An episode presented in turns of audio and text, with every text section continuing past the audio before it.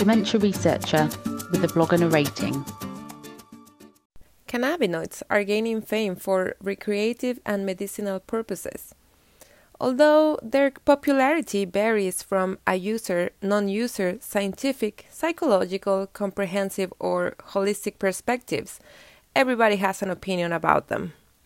Here, I will try to give you scientific based information to build up your own opinion about these compounds and the upcoming cannabis culture.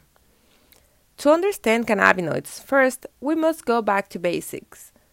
The cannabis plant itself is rich in many compounds, although not all of them have been fully described. The main groups include terpenes and cannabinoids. Terpenes are those that provide odor and flavor to the cannabis plant, and cannabinoids are those that link to the receptors from our endocannabinoid system. The endocannabinoid system allows for the maintenance and regulation of many processes in our bodies. It has receptors waiting for cannabinoids all over our brain and body. So, when such receptors get their perfect match, we get to feel different effects. It all sounds good, but is cannabis good for everybody? Could it be toxic? If so, how toxic could it be? Cannabis can be toxic, not in a lethal way, but your neurons will definitely suffer from its overuse.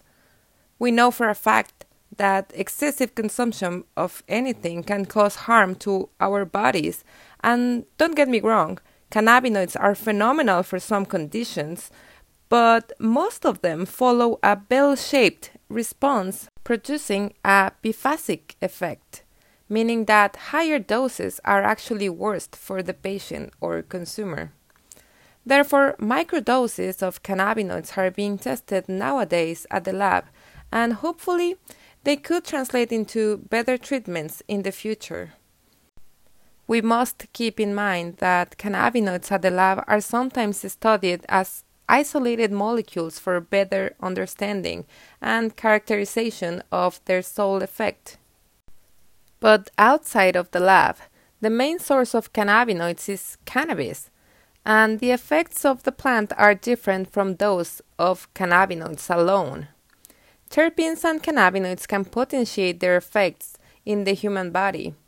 The mixture of both provides a unique response that cannot be reproduced with accuracy at the lab and is fully due to Mother Nature.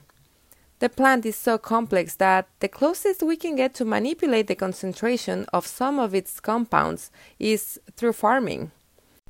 Whether working with their genetics to define the hereditary characteristics or changing the nutritional supplements while growing the plant, both will influence its final cannabinoid content. Overall, there are many factors to be considered about cannabis and cannabinoids from environmental conditions when talking about the plant to the protective or toxic effect of cannabinoids in the human body. We'll review farming and lab based studies so we can walk together through this journey to see the bigger picture of cannabis. Stay tuned. Thank you for listening. Join the Dementia Research bloggers and share your own views.